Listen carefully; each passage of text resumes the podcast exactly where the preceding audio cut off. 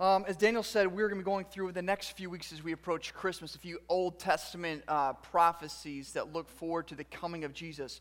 So, um, before we do that this morning, um, typically toward the end of this service is when we have times where we share as a church family if we feel like the Lord's speaking to something to us corporately, right? Words of knowledge, uh, prophetic words, just things that Lord's saying to share, to encourage, to edify, to build up the body. Typically, we do that at the end.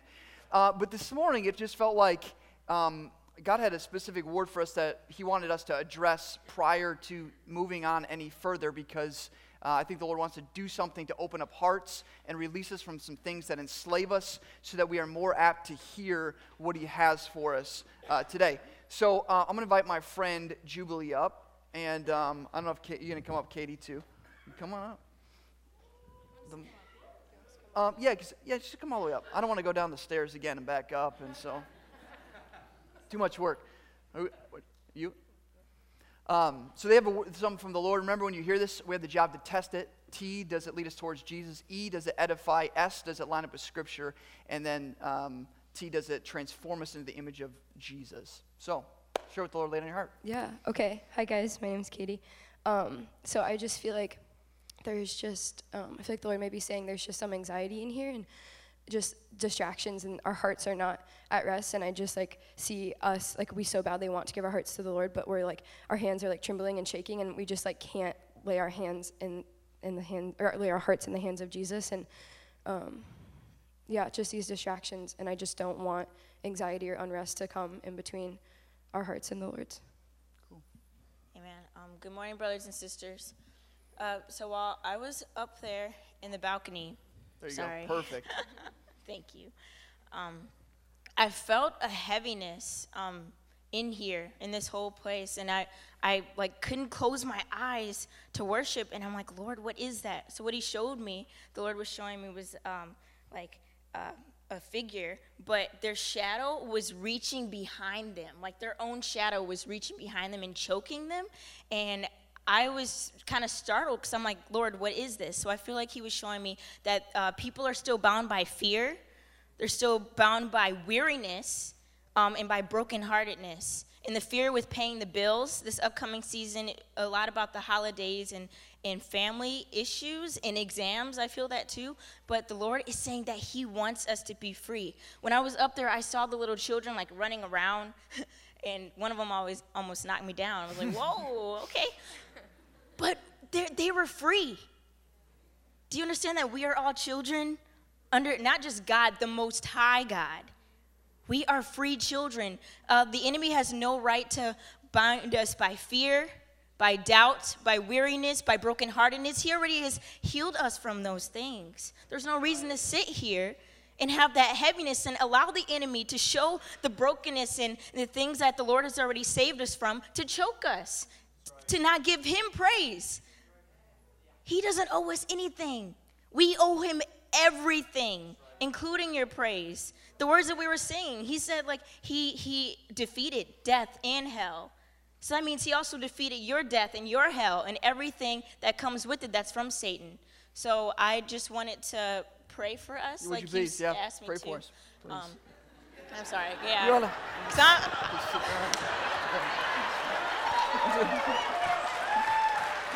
nope, nope, nope. Absolutely not. This is not about. This is not about me. But. Um, no, pray for us, would you? Um, yes. Uh, great. Bow your heads and close your eyes. Um, Heavenly Father, uh, the Most High, thank you for first of all waking us up today. Thank you for choosing us. You did not have to wake us up, and it is your uh, breath that is in our lungs. And that means we owe you every ounce of praise and every ounce of energy, Lord God. Um, just align our hearts with yours, Father. Uh, we bind the enemy. He cannot be in this sanctuary. This is your house and not his. We command every spirit of weariness and brokenheartedness and fear and doubt and anxiety to be sent back to hell where it came from in the name of Jesus uh, we command that your power and your spirit that is inside of us, it's not around here, it's inside of us. You left that here for us, Lord God, to give you all the praise, the honor, and the glory in the Most High's name. Amen. Amen. Thank you. Thanks. You're good, you're good. Way to go. Thank you so much.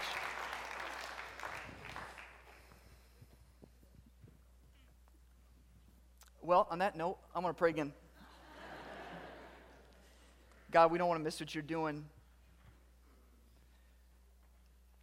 So would you just tell us what's next?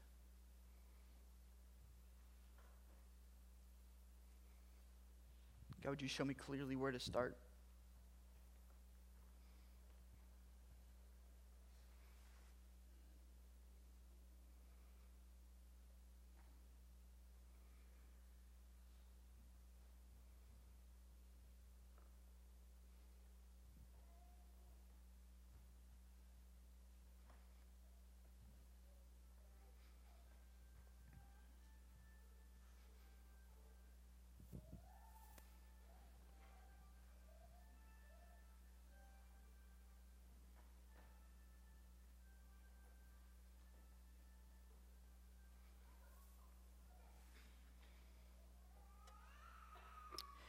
Feel like a good place to start this morning is um, in line with what Jubilee was saying.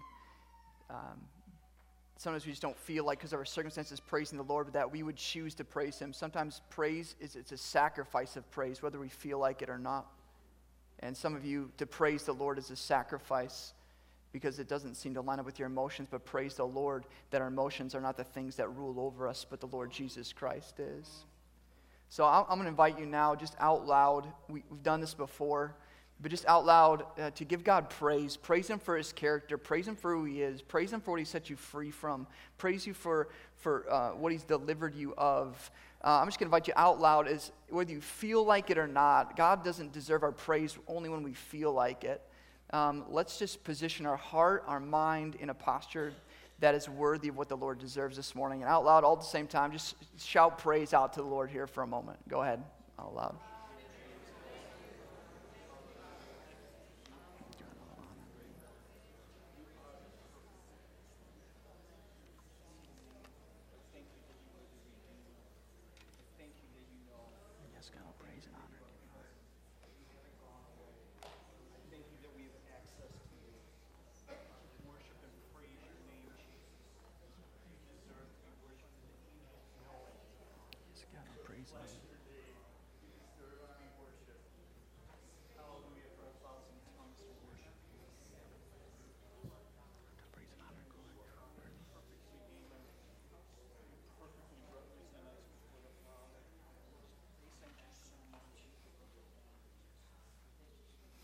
Oh, praise the one, the risen Lord, the only one to conquer death, the only one to rob the grave, the only one to rescue us from what our sins deserve, the only one to free us from the grip of the enemy, the only one to rule over the cosmos and the heavens, the only one worthy of our praise, the one whose light shines bright no matter how much darkness surrounds us, that the light still prevails.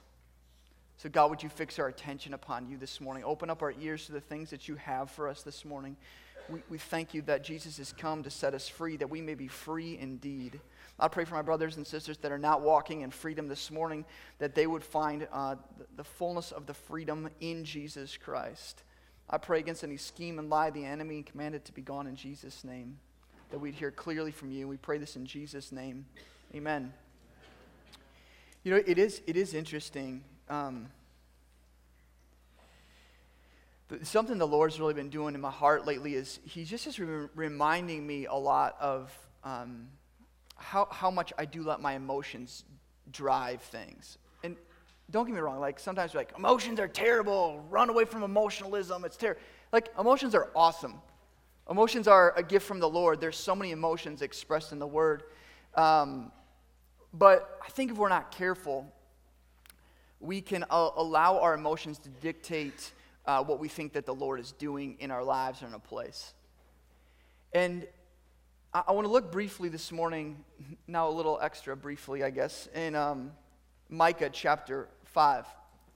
Because throughout the Old Testament, there's these prophecies that are written that they're, they're longing for this, this Messiah, they're longing for this king, they're longing to be set free uh, throughout these passages in the Old Testament that is pointing to the, this coming king, this coming Messiah, this, uh, this Jesus that was to, to come. And so they're waiting and waiting and waiting and waiting. And the thing that they're holding on to is their promises. And so some days you can imagine they're probably like us, where it's like, yes, I'm going to stand firm on the promises of the Lord. Nothing will sway me. And then other days it's like, eh, I'm not so sure. I don't, I don't know. But God, being gracious and merciful, still in that, say, No, these promises are true. I am sending a king. And the king that I want to talk about this morning is this idea he's not just a king, but he's also a shepherd. Uh, a shepherd king, which is pretty amazing, that imagery, right? Because we think about a king, it's someone who's out there, so powerful, ruling over all this stuff, but it sometimes can seem super distant. It's like thinking about the, the president, like why the, the president likely isn't just going to come rolling in here this morning and hang out with us because he's, he's got more important things to do. And sometimes I think we think that about God.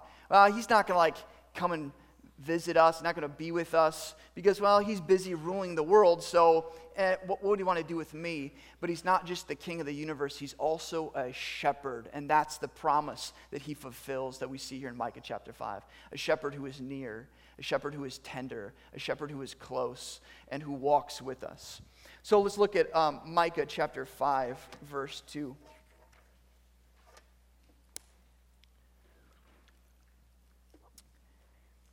It says, But you, O Bethlehem, Ephrathah, are only a small village among the people of Judah. Yet a ruler of Israel will come from you, whose origins are from the distant past. The people of Israel will be abandoned to their enemies until the woman in labor gives birth. Then at last his fellow countrymen will return from exile to their own land, and he will stand to lead his flock with the Lord's strength. In the majesty of the name of the Lord his God, then his people will live there undisturbed, for he will be highly honored around the world, and he will be their source of peace. You can stop there. I mean, what an incredible promise. You see, um, Micah is what's known as a prophet in the Old Testament, and there's a bunch of these dudes called uh, prophets in the Old Testament. And what they would do, they'd be messengers from God. And this is a typical pattern that would take place with God's people. That they'd be like, oh, God, you're great. Oh, God, you're incredible. God will do whatever you want. But after a period of time, they're like, you know what? We're going to try out some other options. We're going to try this idol over here. We're going to not walk in your ways. We're not so sure that's the best way. And they begin walking in sin. But God, in His grace, would warn them. He would send a prophet. And He'd say, guys, I'm warning you, turn back. I'm warning you, don't keep walking this path. This is a path that leads to destruction. It's going to go badly for you. Don't keep doing this dumb stuff.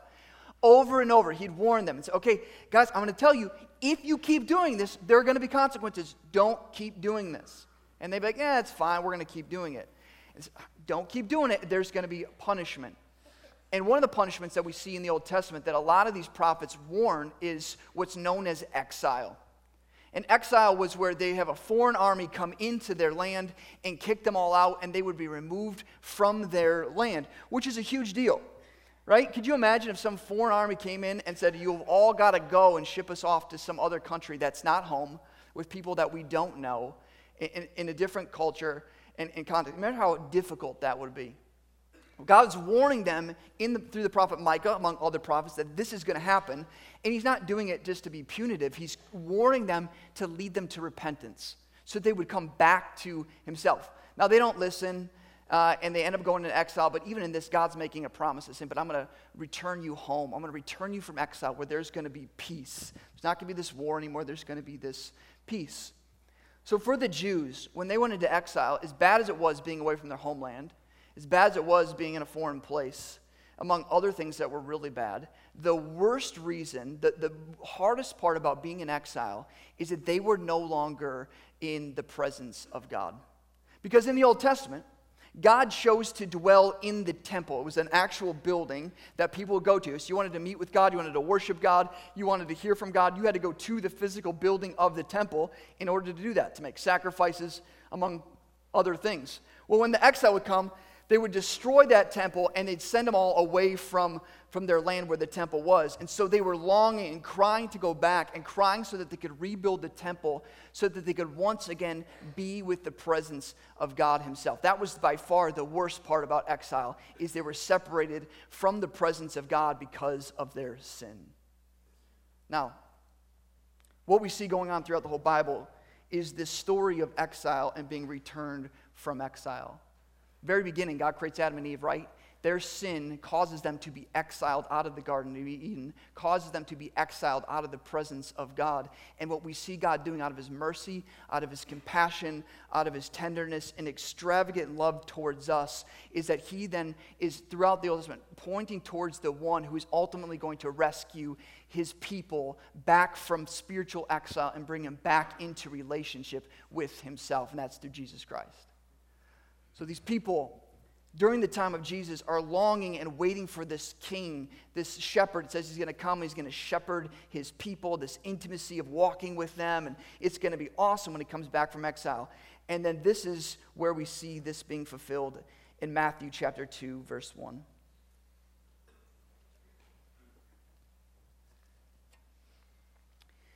It says, Jesus was born in Bethlehem in Judea during the reign of King Herod.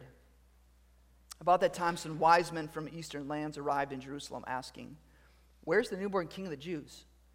We saw his stars at rose, and we have come here to, to worship him. King Herod was deeply disturbed when he heard this, as was everyone in Jerusalem. And he called a meeting of the leading priests and the teachers of the religious law and asked, Hey, where's this Messiah supposed to be born? In Bethlehem, in Judea, they said. For this is what the prophet wrote. And you, O Bethlehem, in the land of Judea, are not least among the ruling cities of Judea. For a ruler will come from you who will be the shepherd for my people, Israel.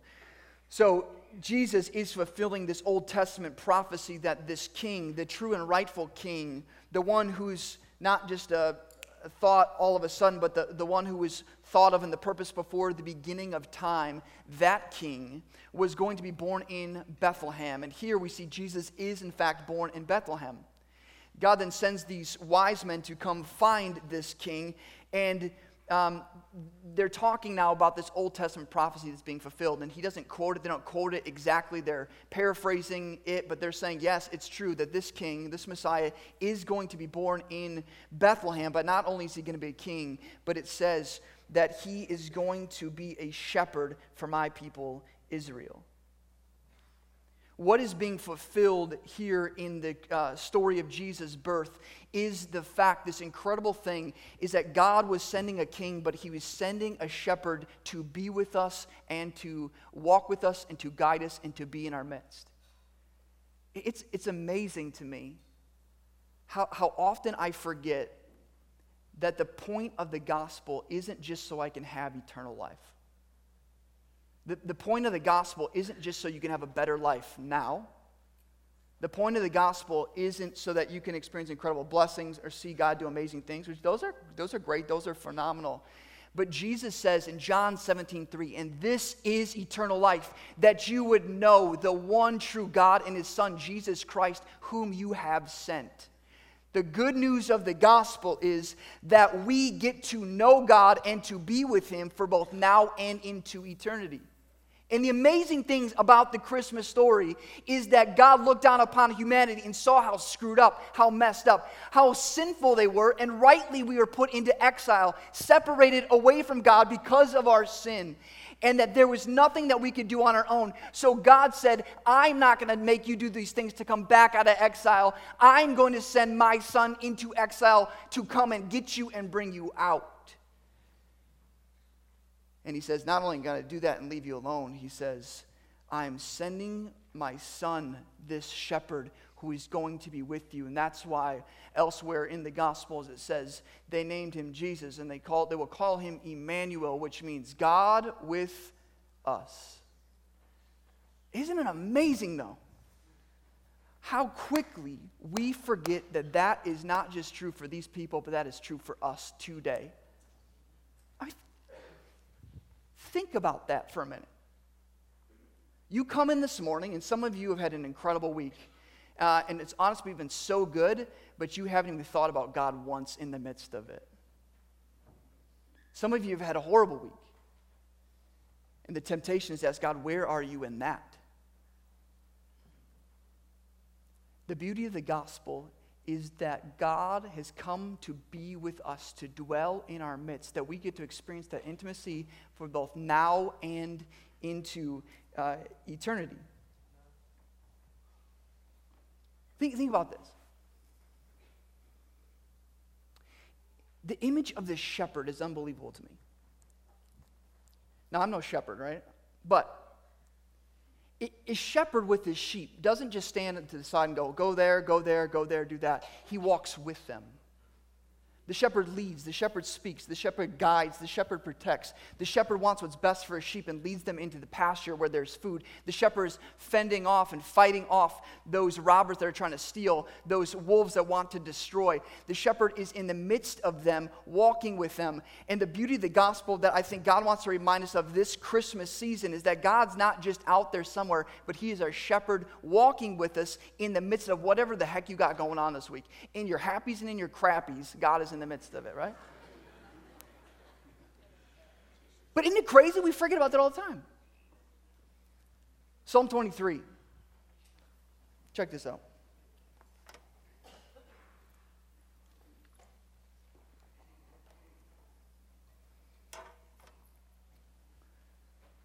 I'm going to read it, and this is the New Living Translation. And if you memorized this as a kid, probably you did like in the King James, right? And so, um, at least I did. And this is a probably different translation than you may be used to, but for me, it's been cool to see it in a fresh, a fresh way.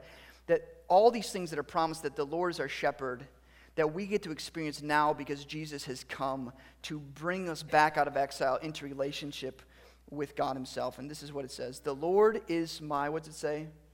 Shepherd. shepherd. I have all that I need. Stop. What you've got going on today. Your shepherd knows what you have going on today. He knows what you need. And He is providing everything that you need today.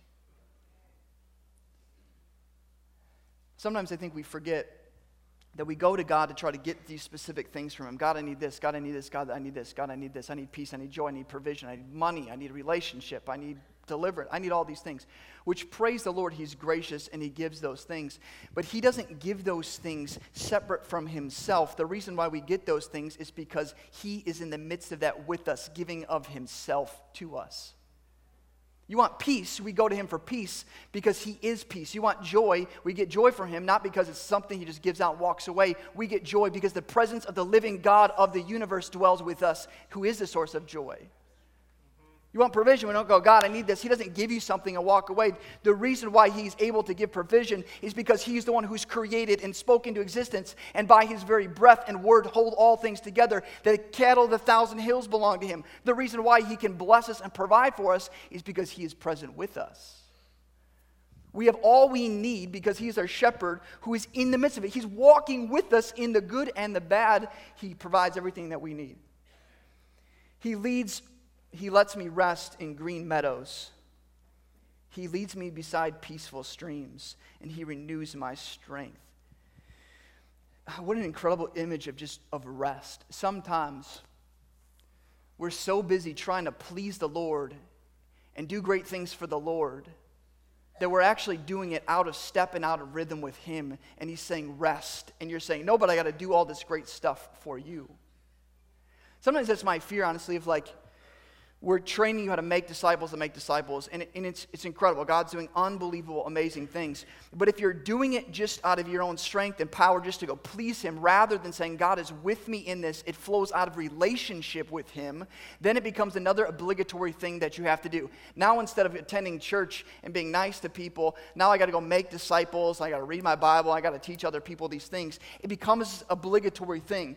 When you are in step with the Lord and it flows out of relationship, God does give us us responsibility, but the responsibility, what he calls us to, flows us out of, flows out of the relationship with him. That God sometimes says, simply sit and rest. And some of you are weary and you're trying so hard to please the Lord, and he's simply saying, rest and enjoy being present with me. I mean, honestly, for me, that's where I get I get burned out when I'm like, I gotta go do this, I gotta go do this. And the Lord's simply saying, It's not just about you doing things, Britain. Remember, Jesus has come so that you may know me, both now and into eternity. Come and be with me, enjoy me, and grow in relationship with me. But as a male and as American and type A, I feel guilty when I do it. But the purpose isn't just to produce a lot of things, but to walk in step with the Lord because He's my shepherd. He knows what I need. And He says, Come, just sit and chill and be with me and enjoy me. He says this. Oh, yeah, he renews my strength. Some of you are. Um, some of you are weary because you're trying to walk in your own strength. And the Lord is present with you, saying, I'm not just asking you to do these things, I give you the grace to actually do these things. When God says don't fear, it's not like, oh, I got to try hard not to fear. When it says go be love my neighbor, it's not, oh, I got to work hard to love my neighbor. He gives us the grace to do what he wants us to do. He's truth and grace. He tells us the truth and gives us the grace to be able to walk those things out. God is leading us where to go, but because he's with us, he sustains us and gives us what we, we need to accomplish what he's called us to. He says this, even, oh, he guides me along right paths, bringing honor to his name. One of the big things the Lord's been teaching me these past couple weeks is how little I want to walk with the Lord and recognize his presence in the mundane. I love when God heals the sick. I love it when people get saved. I love people when making our disciples. I love it when people get delivered. I love it when people get raised from the dead. I mean, I love all that stuff. But the Lord also says, yes, I'm not only present in that, I'm also present at 7:30 at night when me and Michelle can barely function because we made it through another day with three boys that are rather active, if you know what I mean. Right? That the Lord is present with me doing the mundane of the dishes. What does it mean that the Lord is present with me there? I think sometimes we have this attitude that, like, I want to change the world. And I want you to change the world. It's awesome. There's so much work to be done. Uh, change the world. However, sometimes I think we, we equate that to say, I want to change the world and make a huge impact for the Lord, that we think that that only takes place in these huge things. I've got to go overseas. And if the Lord tells you to go overseas, go overseas. But sometimes we disqualify and discredit the fact that the Lord wants you to be faithful in what you've got going on day by day by day, that you can please and honor the Lord in the mundane of your day to day, not just in the big stuff that you see Him do amazing things.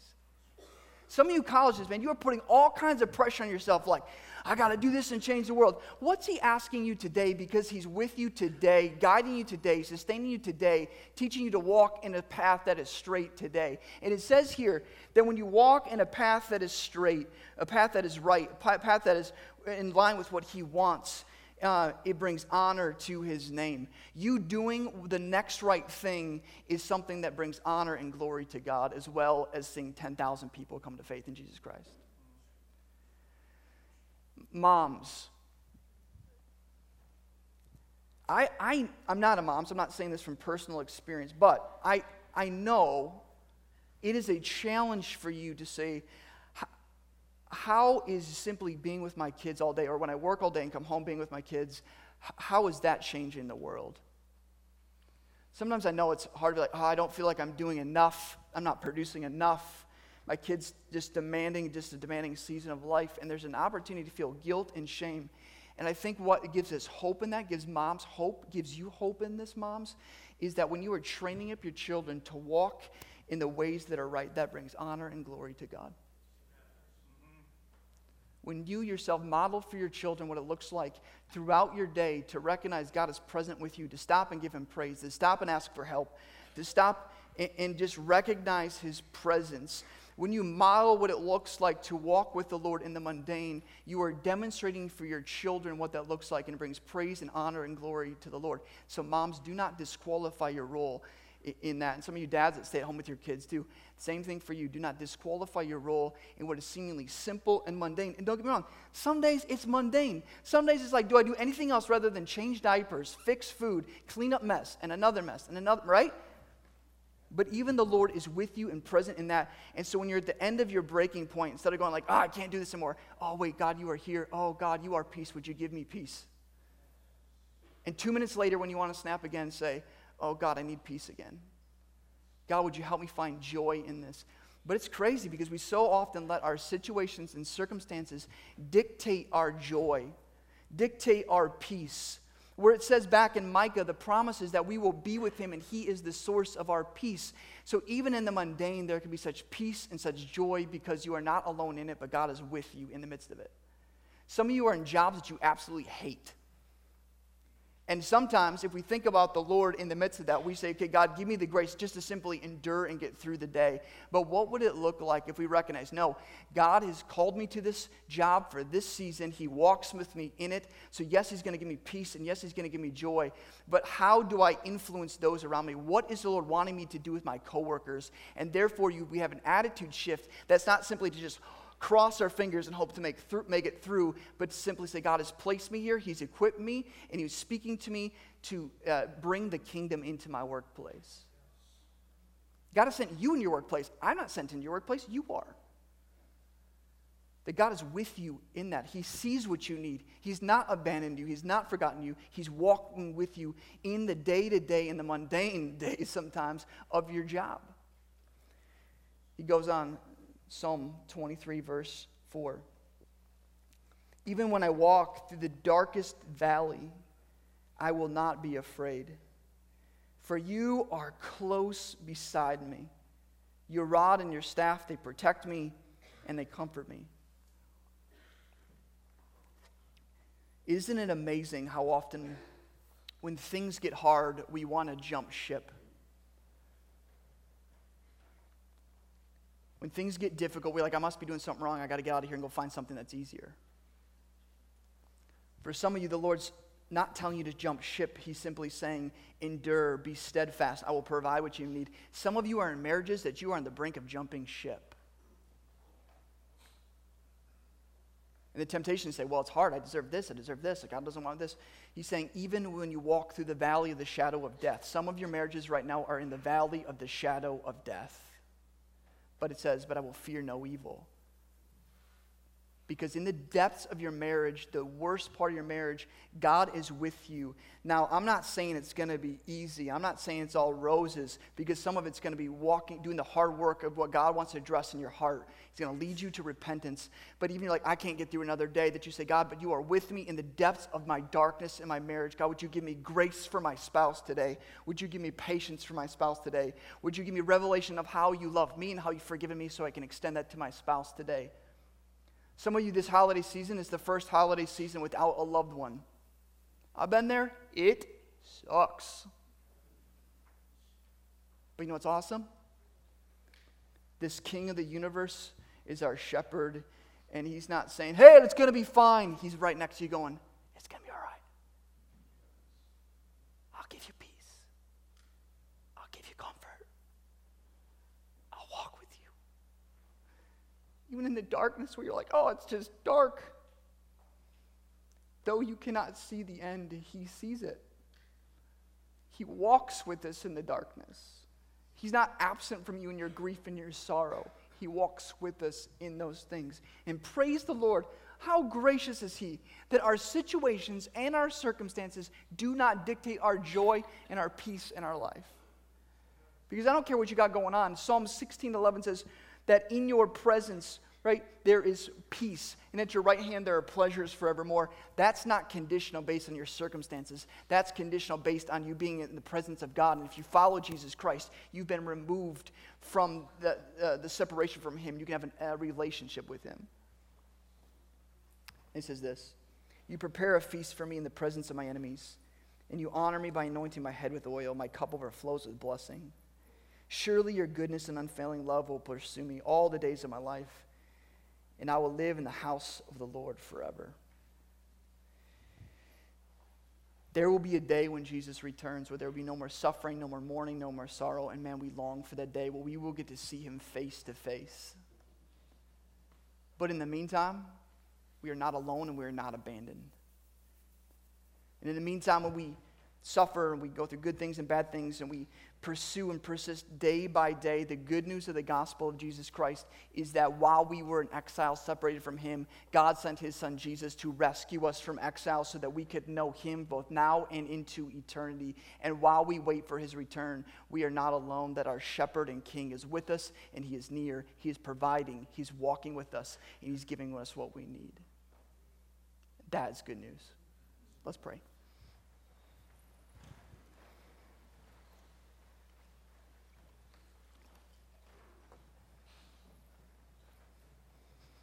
Oh God, how, how believable it is that you, the creator of all things, the one who spoke all things into being, that you, God, would choose to be with us, that you've come to hunt us down.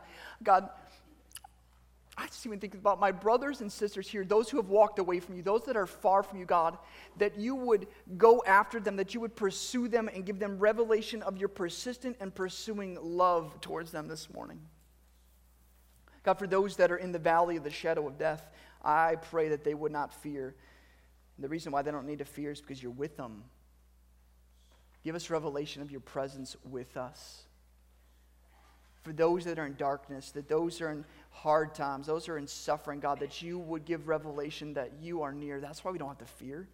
That's why we don't have to fear not having enough. That's why we don't have to fear not being good enough. That's why we don't have to fear not being able to make it through because you promise that you will be with us and, and you will see us to completion. God, give us the grace as well to, to, to love you, to be faithful in the mundane. That whether you call us to incredible, uh, extravagant things or, or even the simple things, that we would recognize your presence in both.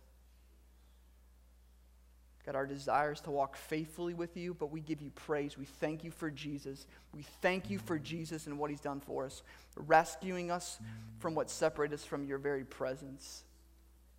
Thank you, God, that you choose to walk with us. We love you. We pray this in Jesus' name. Amen.